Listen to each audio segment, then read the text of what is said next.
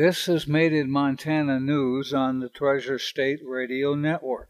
I'm Jay Scott. According to data from the Natural Resources Conservation Service, mid January and early February storms brought some much needed snow to the region, but a third of Montana's basins continue to post record low snowpacks as of February 7th, a situation that officials say is likely to produce low summer stream flows and uncomfortably dry forests. The Sun Teton Marias, Upper Missouri, Gallatin, Upper Yellowstone, and Powder basins all saw lower than average precipitation during the month of January, and snowpacks in all those basins remain at record low levels. Even normal precipitation for the next three months would leave many locations in Montana with a record low snowpack, according to the February 1st monthly outlook report. Two northwestern basins, Flathead and Kootenai, pulled in enough moisture from well positioned storms last month to bring them close or even above typical January precipitation, but still the storms weren't enough to bring snowpacks in either basin up to typical levels. The widespread lack of snow is a wrench in the works for businesses that are reliant on winter snow or summer stream flows. Teton Pass ski area, for example, announced Thursday it will close for the remainder of the season due to an insurmountable lack of snow. And last week, organizers canceled a nearly four decades old Central Montana dog sled race out of consideration for safety of the mushers and their dogs. Work to expand the passenger terminal at Missoula's Montana Airport got a financial boost this week as part of a billion dollar push to upgrade facilities across the country.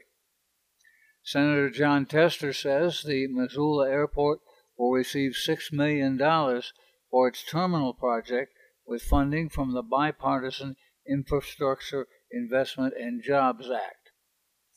The latest grants from the info will go to 144 airports in 44 states. Crews have been working on the Missoula airport for nearly five years.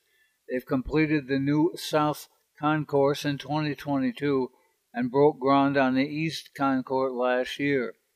Together, the two phases cost $110 million. Quote, we approached our terminal project to just build what we could afford as we make the terminal expandable. That's Airport Director Brian Ellestad. Once fully finished, the new terminal will offer eight gates, more passenger amenities, and a new baggage claim. Last year, the airport set a new record with more than 913 thousand passengers, it expects to surpass that number again this year. A Burlington Northern Santa Fe train traveling northwest of Ryegate, Montana, derailed in rural Golden Valley County Monday afternoon. In all, 26 rail cars left the tracks, damaging some of those cars in the process. All were empty, according to Golden Valley County Sheriff's Office officials. The derailment also damaged the tracks. BNSF is at the derailment site, located outside the township of Franklin. Crews there will work on repairing the tracks and removing the damaged train cars. Quote, their priority is to get the trains running again. That's according to Under Sheriff Markles. St. James Healthcare in Butte appears to have lost more than half of its surgeons in the past year, and the Montana Nursing Association is urging Intermountain Health, which runs the hospital, to prioritize retention of critical health care providers. Roughly a year ago, the hospital had nine surgeons. It now has four, as Intermountain failed to retain three in contract negotiations and two others retired. St. James counts 67 beds in southwest Montana and is the only acute care facility in the region, according to Intermountain Health. In an email, Intermountain Health did not dispute the union's count of more than a 50% decrease in surgeons in response to a question about plans and a timeline for filling positions in Butte.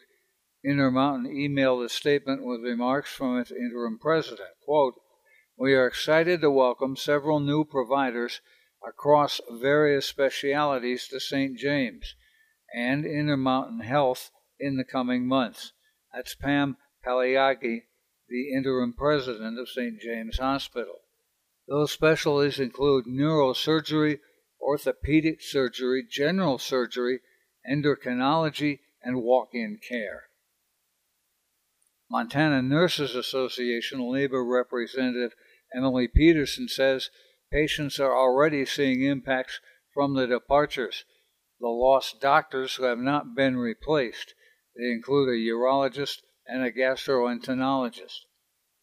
Peterson said the hospital recently had to reschedule three weeks' worth of procedures for patients after losing one surgeon.